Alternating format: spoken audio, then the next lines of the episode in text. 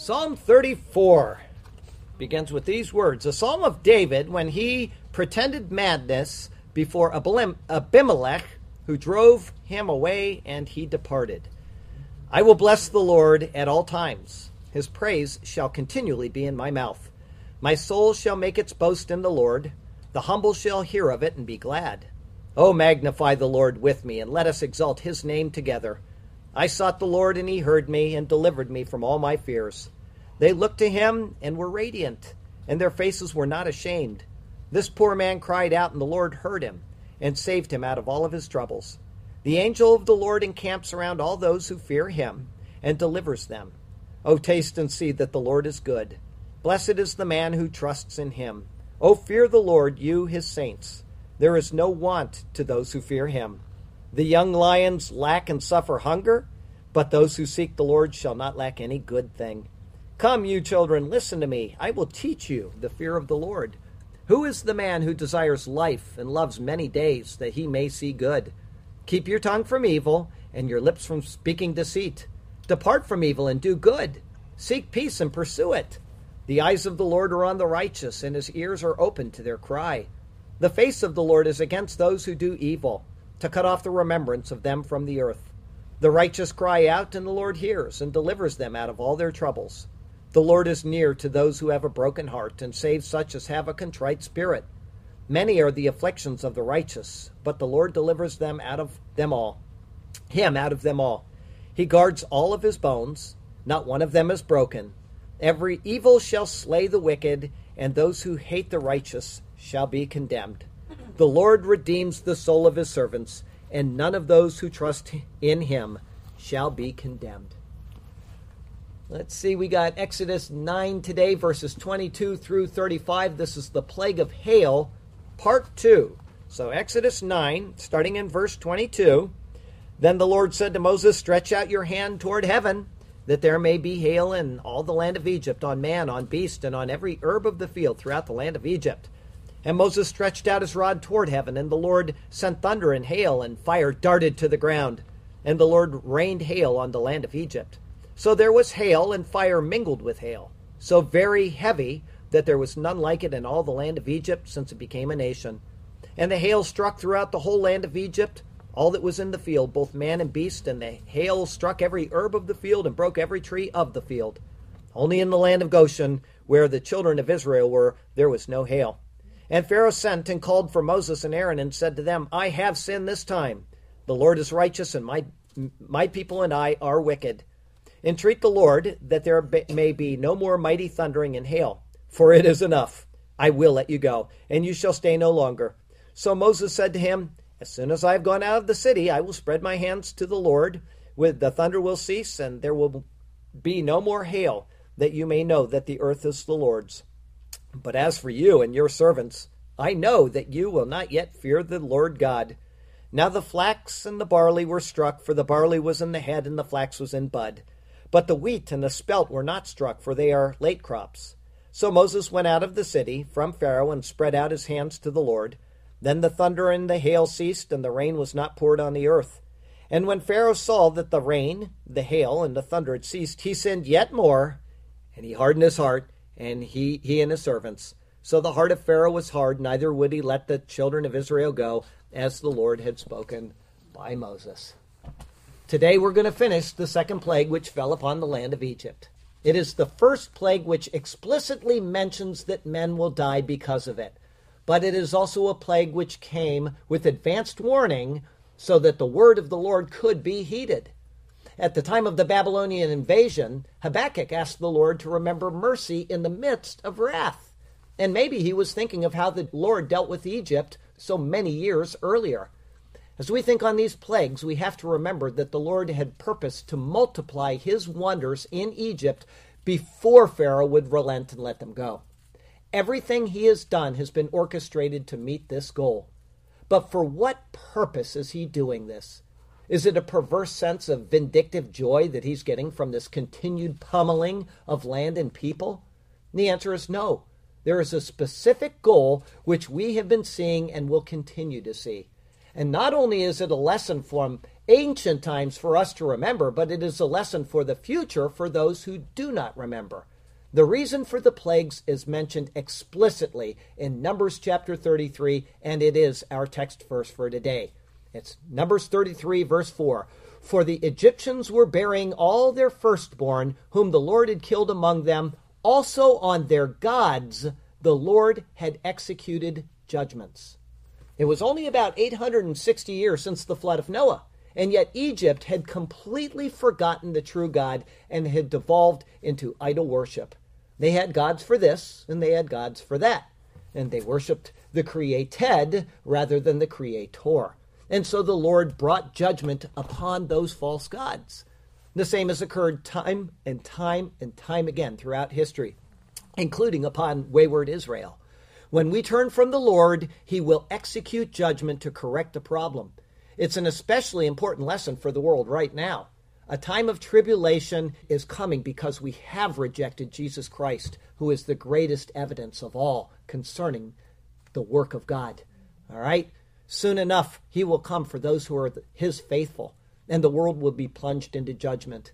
It will be on all of the false gods we worship. It'll be on sex, perversion, money, technology, Allah, Krishna, Buddha, fame, fortune, personal glory, global warming. The list goes on and on and on. We're giving these stories of the past to show us what lies ahead. So let's pay heed to them and let's humble our hearts before the Lord who is revealed in his superior word. And so let's turn to that precious word once again. And may God speak to us through his word today. And may his glorious name ever be praised. As usual, I have three thoughts for you today. The first is destruction in Egypt, safety in Goshen. This is verses 22 through 26. Verse 22 Then the Lord said to Moses, Stretch out your hand toward heaven. In the previous verses, the Lord gave Pharaoh the exact time that he would accomplish the miracle of the plague of hail.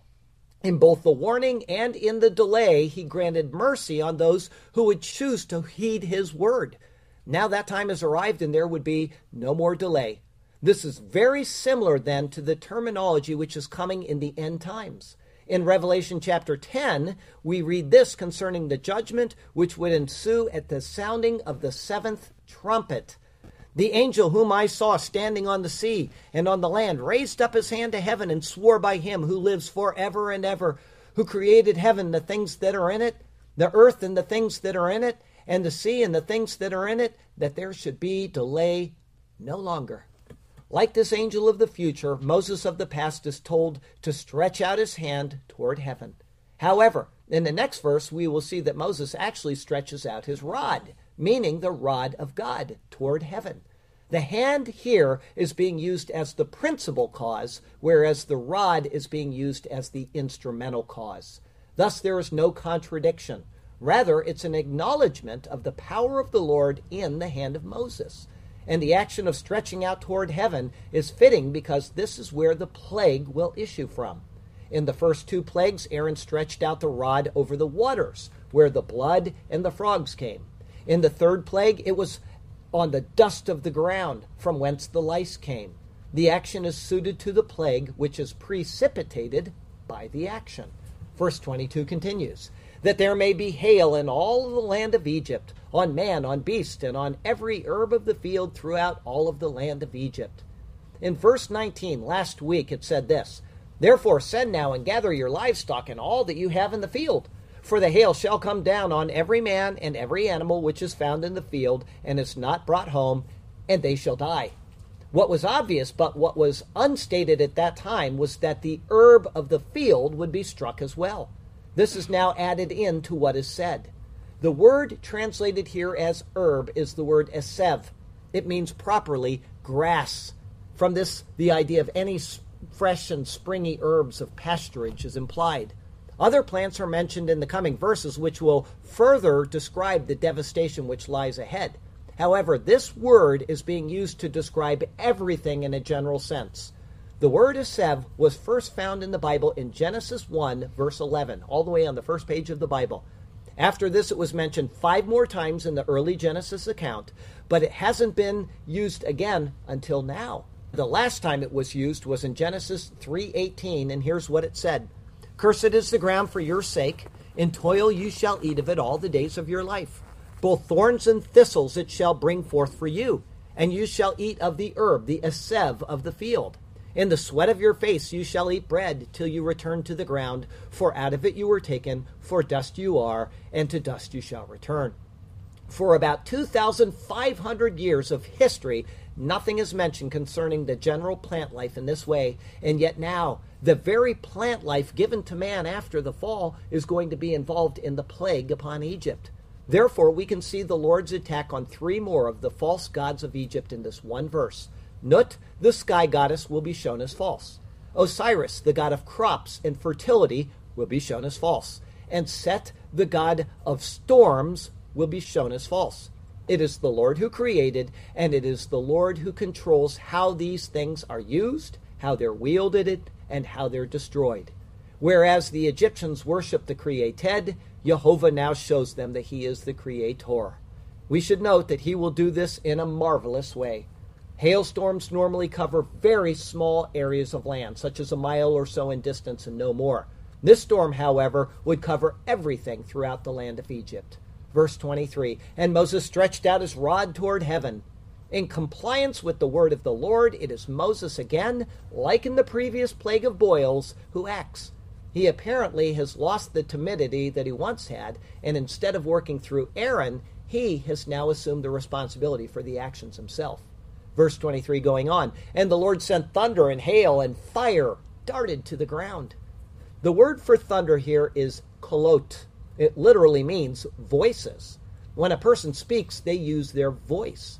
When a trumpet blows, that is its voice. And when a lion roars, the roar is his voice. In this verse, the voices are thunder, but the symbolism is clear. The voices are being used as a demonstration of the work of the Lord.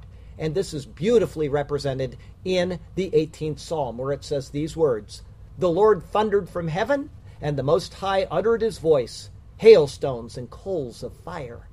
Along with the majestic display of voices came more terror. It says, Vatihelech esh aratzah, literally, and the fire walked upon the earth. Scholars look at these words with several possible meanings. One is that it means ball lightning. It's a phenomenon where lightning literally rolls upon the ground. Although possible, because the storm of this magnitude would be very heavily charged with electricity, this is probably not the intent here. The meaning is explained in the 78th Psalm, which I will quote in just a couple of verses. Another view is that it is lightning descending from heaven to earth, thus fire darted to the ground. Adam Clarke seems to analyze it best when he says these words it was not a sudden flash of lightning, but a devouring fire walking through every part, destroying both animals and vegetables, and its progress was irresistible. In other words, the walking upon the ground is the movement of the lightning along with the movement of the storm. It isn't ball lightning that's rolling on the ground, but rather it is lightning descending as if it were literally legs in a storm. And the effect would have been extreme, and it would have been extremely terrifying verse 23 going on, and the Lord rained hail on the land of Egypt. There's an emphasis in these words by repeating the thought of the hail once again. It is noted that thunderstorms are not frequent in the lower and central parts of Egypt, but they do happen from time to time. If there is hail associated with them, it's normally not in any considerable amount at all. The emphasis give, is given to show that this storm was unique it was everywhere, and it was hugely destructive, as we continue to see. Verse 24 So there was hail, and fire mingled with the hail. The words here, if you were to translate them directly, would not make any sense to us at all. It literally reads like this There was hail, and in the midst of the hail, a fire enfolding itself. To understand this verse better, the same terminology is used in Ezekiel chapter 1, verse 4, when speaking of the whirlwind which accompanied the presence of the Lord. There it says these words Then I looked, and behold, a whirlwind was coming out of the north, a great cloud with raging fire engulfing itself. And brightness was all around it, and radiating out of its midst like the color of amber, out of the midst of the fire. So, what is probably being described in this storm in Egypt is an absolute chaos of lightning flashing in every single direction and everywhere at all times. It would have been an unqualified marvel to behold, especially considering its uniqueness. Verse 24 going on, so very heavy that there was none like it in all the land of Egypt since it became a nation. This implies a natural plague even though its timing was predicted in advance, and despite it being greater than any other such occurrence which had ever come before. The Lord was working through the elements in a majestic way in order to demonstrate his surpassing greatness in comparison to these false gods of Egypt. In regard to the plague, there, it was like none other before it. That's how the, the Bible describes it there. There was none like it ever. This then is being tied to the claim made in Exodus 9, verse 14, which said this At this time I will send all my plagues to your very heart, and on your servants and on your people, so that you may know that there is none like me in all the earth. The Lord has sent a plague of hail like none other to show that there is none like him anywhere in all of the earth. Verse 25 And the hail struck throughout the whole land of Egypt, all that was in the field, both man and beast and the hail struck every herb of the field and broke every tree of the field. Now we have to note this again. I've said this in previous plagues. I got to say it again. Not every every in the Bible means every, and not all alls in the Bible mean all. There is a hyperbole being used here to show the immense magnitude of what occurred. We can know this with absolute assurance because of what it says in the very next chapter. In Exodus 10, verse 12, it says this Stretch out your hand over the land of Egypt for the locusts, that they may come upon the land of Egypt and eat every herb of the land, all that the hail has left. The land was crushed in an extraordinary way by the plague of hail, and therefore the superlative words all and every are used to highlight this. The devastation is described in Psalm 78, where it says these words He destroyed their vines with hail, and their sycamore trees with frost. He also gave up their cattle to the hail and the flocks to the fiery lightning. Verse 26 Only in the land of Goshen, where the children of Israel were, there was no hail. Even if the storm was natural, the supernatural elements of advanced time, and notice, and locality are all highlighted. The storm was everywhere in Egypt, with just one exception Goshen. This is the last time that this location will be used by name in the Bible.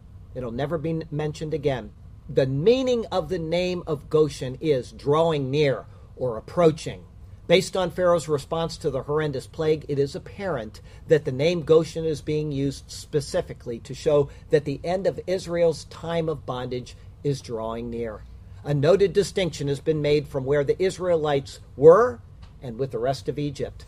Even though Pharaoh will again change his mind, there's a marked difference in how he now responds to the events which have unfolded before his eyes and the understood distinction between Egypt and Israel. Woe to the land whose king won't heed the Lord, who works contrary to what is just and right. Woe to him who rejects his sacred word and who harasses God's people day and night. Upon him shall come terror, fire, and hail. Upon him will come the wrath of the Almighty God. He and his subjects will mourn and wail for the destruction will be in every place they trod. But mercy is found in the Lord as well. When the leader of a nation will repent and turn, he will save himself from the clutches of hell, where the terrifying eternal fire does burn. Our second thought today I have sinned this time. Verses 27 through 30. Verse 27 And Pharaoh sent and called for Moses and Aaron and said to them, I have sinned this time. In these words there is attrition, but not contrition. Pharaoh has had pressure steadily applied on him and his kingdom by the Lord, and he has now reached a breaking point. Thus he acknowledges that he has been in fault with the words, I have sinned. This is the point of attrition.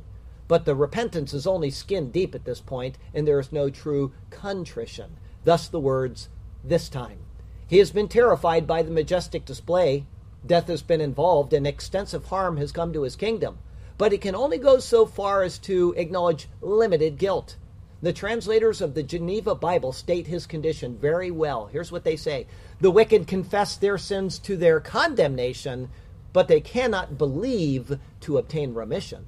Verse 27 goes on The Lord is righteous. In these words is finally found a direct answer to Pharaoh's question, which comes from all the way back in Exodus chapter 5. He asked this Who is the Lord that I should obey his voice and let Israel go? I do not know the Lord, nor will I let Israel go. With his own mouth, he now answers his own question Jehovah Ha Sadiq. Jehovah is the righteous. The word contains a definite article, making it emphatic. And in contrast to this, verse 27 goes on, and my people and I are wicked.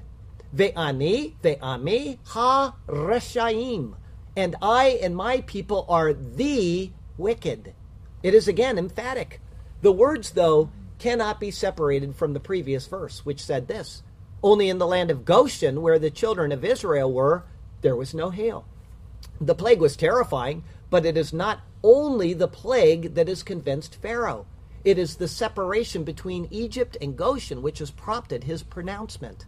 Jehovah is contrasted to Pharaoh, and the Israelites are contrasted to Pharaoh's people. Where he previously accused them of being idle and looking for excuses to get out of their work, he now acknowledges that their requests were valid and that their words were true. This is the force and the intent of the words that he now utters. Israel is the people of the Lord, and the Lord is the righteous. Verse 28 Entreat the Lord that there may be no more mighty thundering and hail, for it is enough. There's a lot to consider here. First, Pharaoh has now recognized the Lord as God. He now acknowledges that Moses is the Lord's designated mediator by asking him to entreat the Lord. Secondly, Pharaoh implies that he is exceedingly fearful of the Lord because he places the thunder before the hail in his request. The term in Hebrew is kolot Elohim, literally the voices of God. In other words, he has tied the Lord, the voices, and his deity into one thought. And this is similar to the words that are found in Revelation chapter 10, where the words thunder and voice are used to describe the exact same thing. Here's what it says He had a little book open in his hand, and he set his right foot on the sea and his left foot on the land, and cried out with a loud voice, as when a lion roars. When he cried out, the seven thunders uttered their voices. Now, when the seven thunders uttered their voices, I was about to write. But I heard a voice from heaven saying to me, Seal up the things which the seven thunders uttered, and do not write them. Pharaoh was so fearful of the raging thunder that he could only see it as comparable to the very voice of God. Only after recognizing this does he note the plague of hail, which was to actually be the main substance of the plague. But to Pharaoh, the place where the hail came from was also the place from whence the voices issued. Verse 28 continues I will let you go, and you shall no longer stay. The word here is pronounced. The fear of God finally forced Pharaoh to state release without any conditions at all. The fact that he changes his mind later does not negate the absolute fear that he now displays at the events which he has beheld. However, it does show a common trait among people. Tell me this doesn't match people you know. When things get better, we quickly forget the promises we made when they were bad. Verse 29 So Moses said to him, As soon as I have gone out of the city, I will spread out my hands to the Lord. The thunder will cease, and there will be no more hail, that you may know that the earth is the Lord's. It has to be noted that Moses was both called to and left from Pharaoh's palace during the plague of hail.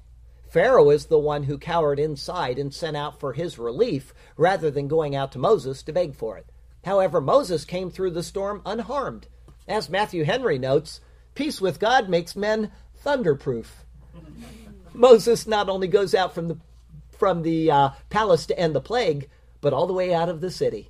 Only then does he promise to spread out his hands to the Lord. In this, it shows his complete confidence in his own safety and so it is an implied rebuke to Pharaoh. In essence, you cower in your palace, and yet I am safe throughout the land. And as a curiosity that should not be missed, he uses a different word here for spread, which is the word paras, than what was used to initiate the plague, which was nata, translated as stretch. This is the very first time that the word paras is used in the Bible. To stretch out, then, is implying the initiation of the action under divine authority. However, the spreading out is an appeal or a petition for it to end. Another point is that Moses says he will spread out his palm, not his hand. In Scripture, this word paras is used with the word palm 13 times and with the word hand five times. How the verb is used always indicates whether the word palm or whether the word hand will be used, with one exception in the Bible, and that is found in Isaiah chapter 15. See if you can figure out what the Lord is trying to teach us. It says in Isaiah 1:15, "When you spread out your hands, I will hide my eyes from you. Even though you make many prayers, I will not he- hear. Your hands are full of blood." In this verse in Isaiah, it says the people spread out their palms. Actually, the translation is not correct. But then it says that their hands are full of blood. What we can learn from this word paras, when used in conjunction with prayer, is that the unfolding of the hand for prayer is to be pure, and that when we pray, our palms are to be open and undefiled. In other words, the open hand before the Lord is metaphorically a symbol of earnestness, purity, honest petition, and submission. This is what Moses will now offer to the Lord open palms of petition. This action will have two specific purposes. The first is to petition for the ending of the plague, as he has promised and this will reflect on the Lord because he is the Lord's messenger. It also has the purpose of making Pharaoh realize that the earth is the Lord's. This pronouncement is in direct contrast to the Egyptian belief where each of their gods cared for a particular thing, like the weather, or the crops, or the waters, or the sun, and so on and so on. Instead, Moses is showing that everything belongs to the Lord. He is not a God, but the God. His power is one, and it is universal. To demonstrate this, the plague came by Jehovah's hand, and it will end at his hand as well. However, there will still be a void, a very faulty void in Pharaoh's theology. Verse 30 But as for you and your servants, I know that you will not yet fear the Lord God. Pharaoh and his servants have the kind of fear that is noted in James. The demons are said to believe that there is one God, and this makes them tremble. But there's no reverence for him. Only when such fear is united with reverence and love can the true fear of the Lord be understood. This is still lacking in these people. To enhance what he means, Moses uses the term Jehovah Elohim, the Lord God. It is the same term which is used at the very, very, very beginning of the Bible in the creation account. It is Jehovah Elohim who created the heavens and the earth. And as this is so, he alone is God, and he alone is to be feared. The Lord is the first, and the last also is He. He is the Creator, and there is no other God. When we acknowledge Him alone, pleased He will be. Let our hearts be pure, and let our feet on the holy path trod. He was there when the pillars of the earth found their place. It was He who into Adam breathed the breath of life. And when Adam fell, He covered him in an act of grace. Yes, with garments of skin, He covered Adam and his wife. And He remains watchful over the sons of men. Those who fear him, he will reward with tender care. Someday he promises he will come to us again and take us to himself forever. We shall be there. Our third thought today, he sinned yet more. Verses 31 through 35. Verse 31. These next four verses are so interesting to me. Here we go. Verse 31. Now the flax and the barley were struck, for the barley was in the head, and the flax was in the bud. Interestingly, it notes the flax and then the barley, and yet it then notes the characteristics of the barley and then the flax. There is a reversing of the order in the objects as they're described. This exact same pattern is going to be seen again in just a few verses. This verse has certainly been provided for us to know not just the devastation of the plague, but to know the timing of it. First, in the devastation is the crops of flax and barley. Okay? This tells us that the time is somewhere between the end of January and the beginning of March. Most likely, it's in the month of February. Flax is grown in order to make linen garments. The people wore them. The priests had the purest of linen garments, and even the mummies were swathed in linen. To lose the annual crop of flax would be comparable to the South of America losing its entire crop of cotton. The word for flax here is the word pishta. It's used only four times in the Bible twice here and twice in Isaiah, where it is also translated as wick. Pishta comes from the word pishte, which means linen. In this, you can see how the flax makes the linen, which is also used as a wick. And then you have your next crop, which is barley or seora. It's the second crop which is noted as being destroyed. It was grown for the same purposes that it's grown for today as food for animals, as part of the Egyptian beer making process, and as a source of making lower quality bread. There's also another reason why these crops are highlighted. It is to give us a look into a picture of the state of Egypt, the spiritual state of Egypt. Barley is known as the crop of hairy ears because of its hairy appearance. All right? The root of the word seorah, or barley, is sear, or hair. Hair in the Bible indicates an awareness of things. For example, the goat in Leviticus is known as the sin offering because it is a hairy goat, and it's known as sa'ir, very similar to seorah. We have an awareness of sin in the hairy goat sin offering. And then you have in Numbers chapter 6, there's a type of person known as a Nazarite. This is someone who has made a vow or consecrated himself to the Lord. During the time of that vow, they were never to cut their hair. Samson was a Nazarite from birth, as were Samuel and John the Baptist. They're all Nazarites. Paul may have taken a Nazarite vow in the book of Acts. The hair on their head was a reminder of their state, just as the hairy goat sin offering was a reminder of sin. The destruction of the barley then is being tied to Pharaoh's awareness and acknowledgement of his sin that he has committed and yet his soon to commit more sin. His awareness of sin is destroyed just as the crop of barley is being destroyed. And the flax, which is used to make garments, represents the people's nakedness in their sin before the Lord. This can be seen many times in the Bible, but I'll give you one right from Revelation 3, verse 18 where Jesus says for the people to buy from me gold refined in the fire, that you may be rich, and white garments, that you may be clothed, that the shame of your nakedness may not be revealed, and anoint your eyes with eye salve, that you may see. He has both stripped away their awareness and he has stripped away their ability to cover themselves. That's why these crops are being noted in this way. And finally, the word for bud concerning the flax is used only this one time in the entire Bible. It's the word gibol. It comes from the word gabia, which means cup.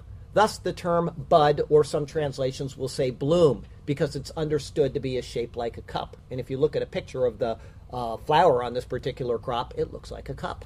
Verse 32 But the wheat and the spelt were not struck, for they are late crops. The two unharmed grains are wheat and spelt. The King James Version has rye instead of spelt. Have to tell you that is wrong. Rye is a grain that has never been grown in Egypt. The word for wheat here is chita. It comes from the word chanat, which means, believe it or not, to make spicy or to embalm somebody. Has a picture there for us to see. Wheat is considered the finest and the most valuable of grains in all of the Bible. Jesus used wheat to represent himself in John 12, verse 24. And it's also the wheat harvest which pictures the church age. And then you have the word kusamet, which is spelt, which comes from kasam, which means to trim. It's a picture of the uh, crops, you know, the trimmed crop. That word is used only twice in the entire Bible, and both of those occasions are in Ezekiel when it's speaking of the trimmed hair of the priests during the millennial reign to come. The spelt is a crop very similar to wheat, and it closely resembles it. Finally, the word for late here is afil. This comes from a word indicating dark or hidden. Okay? And so it can be conjectured that these crops had been planted, but they had not yet sprouted. In other words, they were hidden from the plague. Now, what do you think that's picturing? because these crops are mentioned here and not again in the coming plagues, it is asking us to think on why they were mentioned. If I were to surmise, they, like the other grains, are given as pictures. The wheat and the spelt picture those in Revelation who are saved and who enter the millennial reign of Christ, either by rapture or by being protected through the tribulation period. There are those who are a part of the first resurrection, which is noted in Revelation 20, verse 5. And there are also those who survive through the tribulation period. Of the first, it is explicitly noted in Revelation 25 they shall be priests of God and of Christ and shall reign with him a thousand years. The four grains are specifically mentioned, and there is a purpose for it. The pattern fits and it is in line with the other uses of these grains which are found in the Bible. So I do believe these pictures are why they're noted in the Exodus account because you don't see them referred to at any other time all the way through except this one plague. God is giving us a picture of what he's going to do in redemptive history. He's going to take away the awareness of sin of the people in the tribulation period. He's going to show that they're utterly naked before him without being able to cover themselves because of their sin. And then the other two crops are showing the people that are righteous before the Lord who are going to be kept safe either through rapture or tribulation. It's a wonderful picture God is giving us in this seventh plague. Verse 33 So Moses went out of the city from Pharaoh and spread out his hands to the Lord. Then the thunder and the hail ceased, and the rain was not poured on the earth. Without fear of being pummeled by the hail, being zapped by the lightning, or catching a sniffle from the rain, which has not been mentioned until this point, Moses went out from Pharaoh and out from the city before spreading his hands out to the Lord. But when he did, the land became calm once again. The rain was not mentioned before because it wasn't a direct part of the event, which was considered the plague. The hail, the noise, and the fire from the sky were the plague. The rain was only an associated part of what occurred. But by noting it now, it is an added proof of the first hand nature of the eyewitness account. All right? God is giving us these little details to confirm that His word is actually true. It's also the first time in the Bible that the word rain is mentioned in the noun form. Up to this point, it's only been used as a verb. Verse 34 And when Pharaoh saw that the rain, the hail, and the thunder had ceased, he sinned yet more, and he hardened his heart, he and his servants. Now, in the previous verse, it mentioned the thunder, the hail, and then the rain. Now it turns around and it highlights what was said by noting the rain, the hail, and the thunder. It is an often repeated pattern in the Bible where reverse repetition is used. In this, guess what? Pharaoh is mentioned smack dab in the middle of the series. Thunder, hail, rain, Pharaoh. Rain, hail, thunder. Isn't that interesting? Immediately following this, it says that he sinned yet more by hardening his heart. This is a theme which will run throughout the entire Bible. The Lord prevails in the challenge either directly or through his mediator, and yet there is no change in the foe. Moses acted, and heaven was opened, and then it was shut. Elijah prayed, and the heavens were shut, and then they were opened. And the two witnesses of Revelation, they'll have the power to do the same. But time and time again, like Pharaoh, there are those who reject what the Lord does, and they further harden their hearts to him. In fact, Adam Clarke notes that the conjunctions in this verse used here, he says, often signify a bare permission from which it is plain that the words should have been read God suffered the heart of Pharaoh to be hardened. He has continued to passively work on this most obstinate fellow in order to meet his purposes. And yet, there is more than just a hardening of the heart, which is mentioned. It is that this in itself is sin because the hardening leads to a refusal to fulfill what his mouth has spoken. In this, he not only lies to Moses, but to the Lord whom Moses represents. And the result of this is our final verse of the day, verse 35. So the heart of Pharaoh was hard, neither would he let the children of Israel go, as the Lord had spoken by Moses.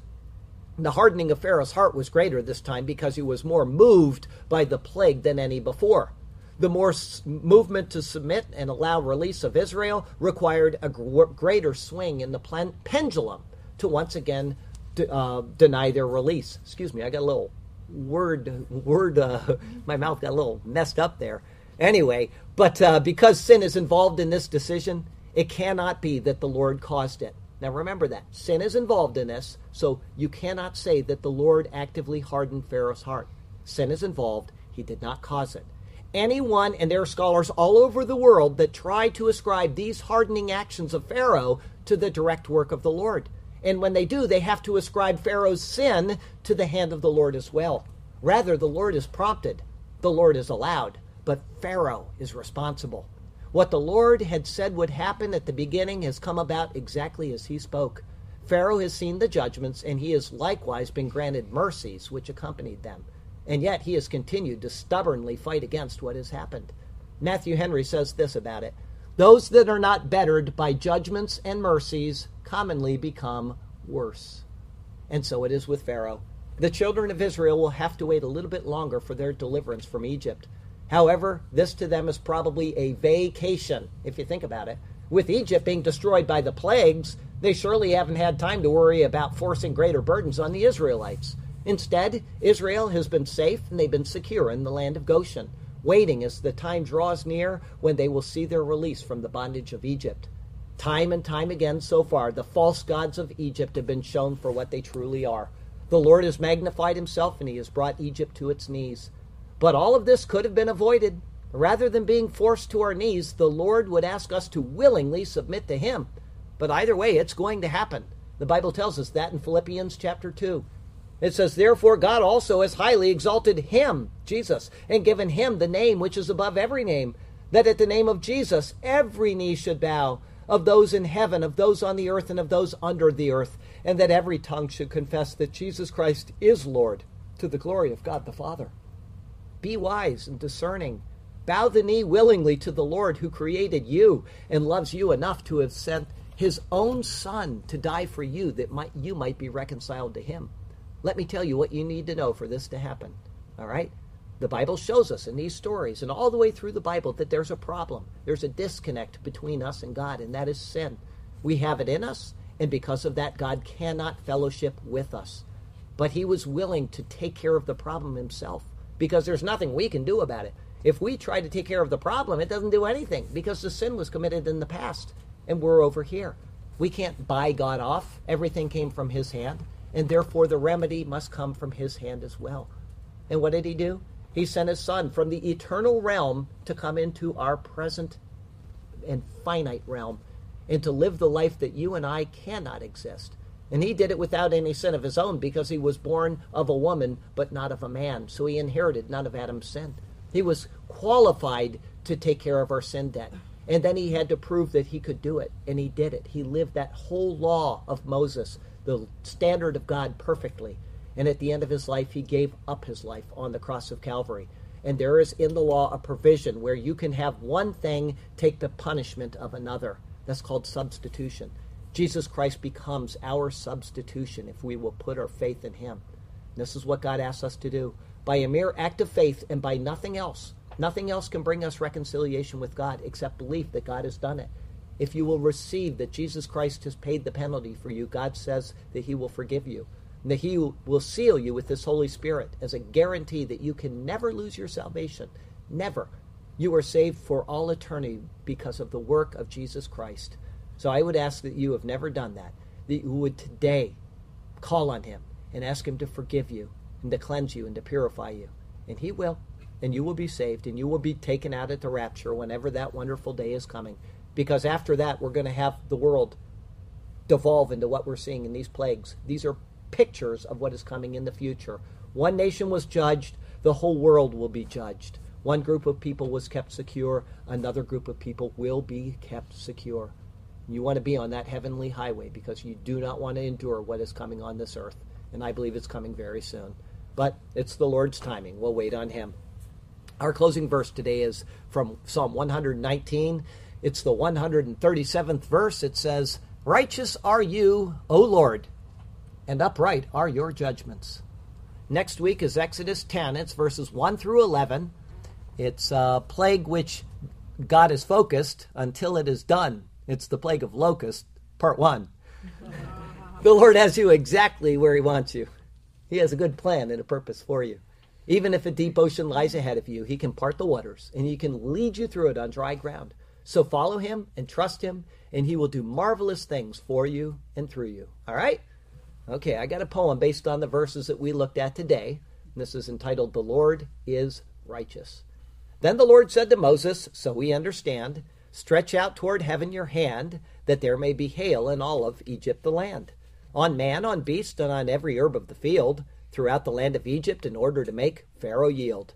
And Moses stretched out his rod toward heaven, and the Lord sent thunder and hail, and fire darted to the ground. And the Lord rained hail on the land of Egypt it must have been a terrifying sight and a horrifying sound. So there was hail and fire mingled with the hail, so very heavy that there was none like it, in all the land of Egypt since it became a nation. This time you would think surely Pharaoh would submit. Then the hail struck throughout the whole land of Egypt, all that was in the field, both man and beast. And the hail struck every herb of the field, and broke every tree of the field from the greatest to the least. Only in the land of Goshen there was no travail. Where the children of Israel were, there was no hail. And Pharaoh sent and called for Moses and Aaron, and said to them, I have sinned this time. The Lord is righteous, and my people and I are wicked. I now understand the scope of my crime. Entreat the Lord that there may be no more mighty thunderings and hail in the land, for it is enough. I will let you go willingly, and you shall no longer stay, stay no longer. Please understand. So Moses said to him, As soon as I have gone out of the city, I will spread out my hands to the Lord. The thunder will cease, and there will no more hail be. Be assured of the truth of this word, that you may know that to the Lord belongs the earth, everywhere that man may trod. But as for you and your servants, I know that you will not yet fear the Lord God. Now the flax and the barley were struck, for the barley was in the head, and in bud was the flax. But the wheat and the spelt were not struck, for they are late crops. They were immune to the attacks. So Moses went out of the city from Pharaoh and spread out his hands to the Lord. Then the thunder and the hail ceased, and the rain was not poured on the earth according to his word. And when Pharaoh saw that the rain, the hail, and the thunder had ceased, he sinned yet more and hardened his heart again. He and his servants, his sin only increased. So the heart of Pharaoh was hard, neither would he let the children of Israel go. And the Lord had spoke as the Lord had spoken by Moses. This is what transpired, as we now know. The Lord has dealt fairly with Pharaoh, whose heart was hard and obstinate. He would not let Israel go, and so the Lord brought plagues to make Pharaoh submit. And the Lord will deal in like manner with us when we put up false gods there in our heart, instead of acknowledging his Son, the Lord Jesus, instead of putting away sin and making a new start. So let us call out to the Lord, each one of us, softening our hearts to him and bowing the knee. Let us acknowledge Christ the Lord, who is Jesus. Let our faith be so strong that the whole world can see. And yes, we praise you, O glorious Jesus. We praise you, and to you alone we give honor and glory, for it is you who have done such wondrous things for us. Thank you for the cross, the resurrection, your gospel story. Hallelujah and amen. Heavenly Father, thank you so much for getting me through that sermon. I got something in the back of my throat today which has just been pestering me. So I thank you for that.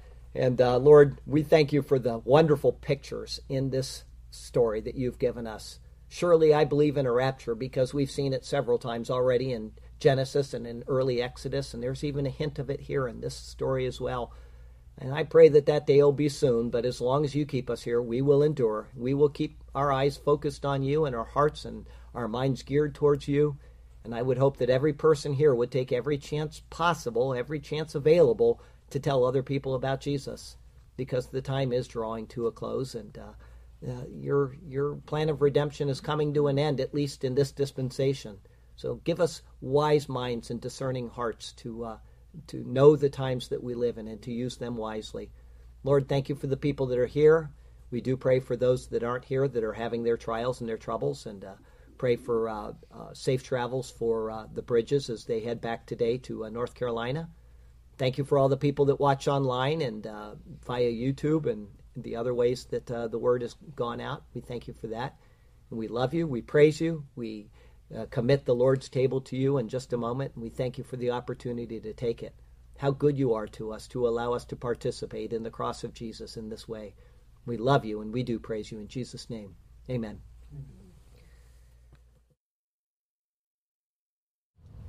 We uh, get the instructions for the Lord's Supper directly from the book of 1 Corinthians.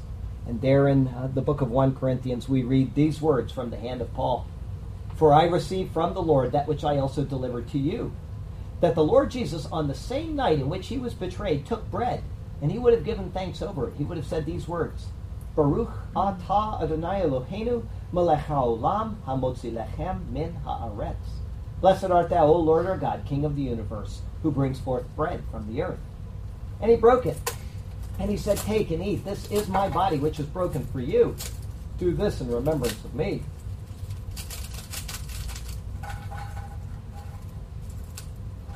In the same manner, he also took the cup after supper, and he would have given a blessing over this as well.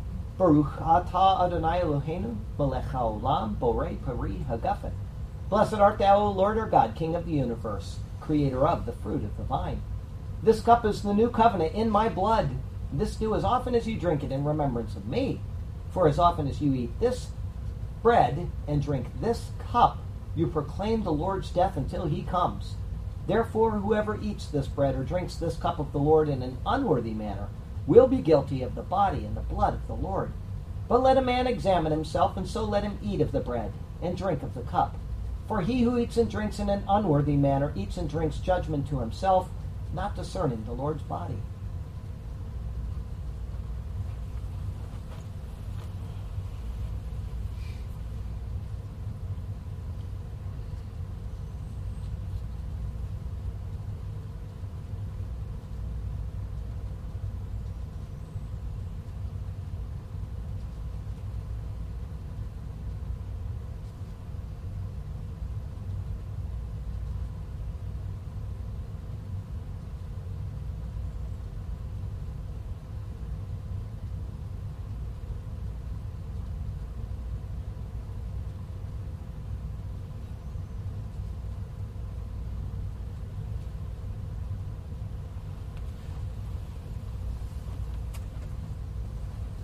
The body and the blood of the Lord Jesus Christ.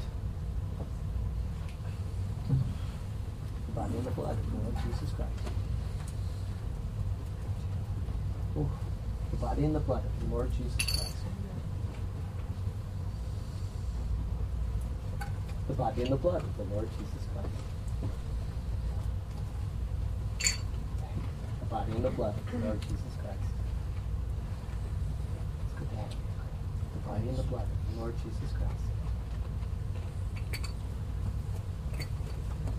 The body and the blood of the Lord Jesus Christ. The body and the blood of the Lord Jesus Christ.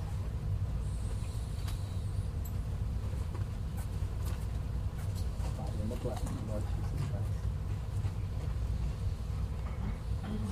The body and the blood of the Lord Jesus Christ. The body and the blood the Lord Jesus Christ.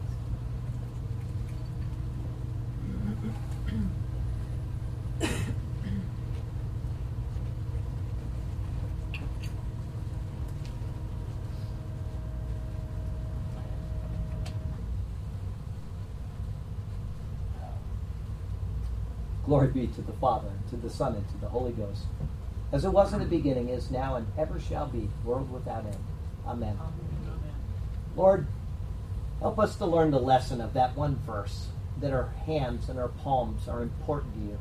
That when we come to you in petition and in prayer, that they're to be clean, pure, and undefiled.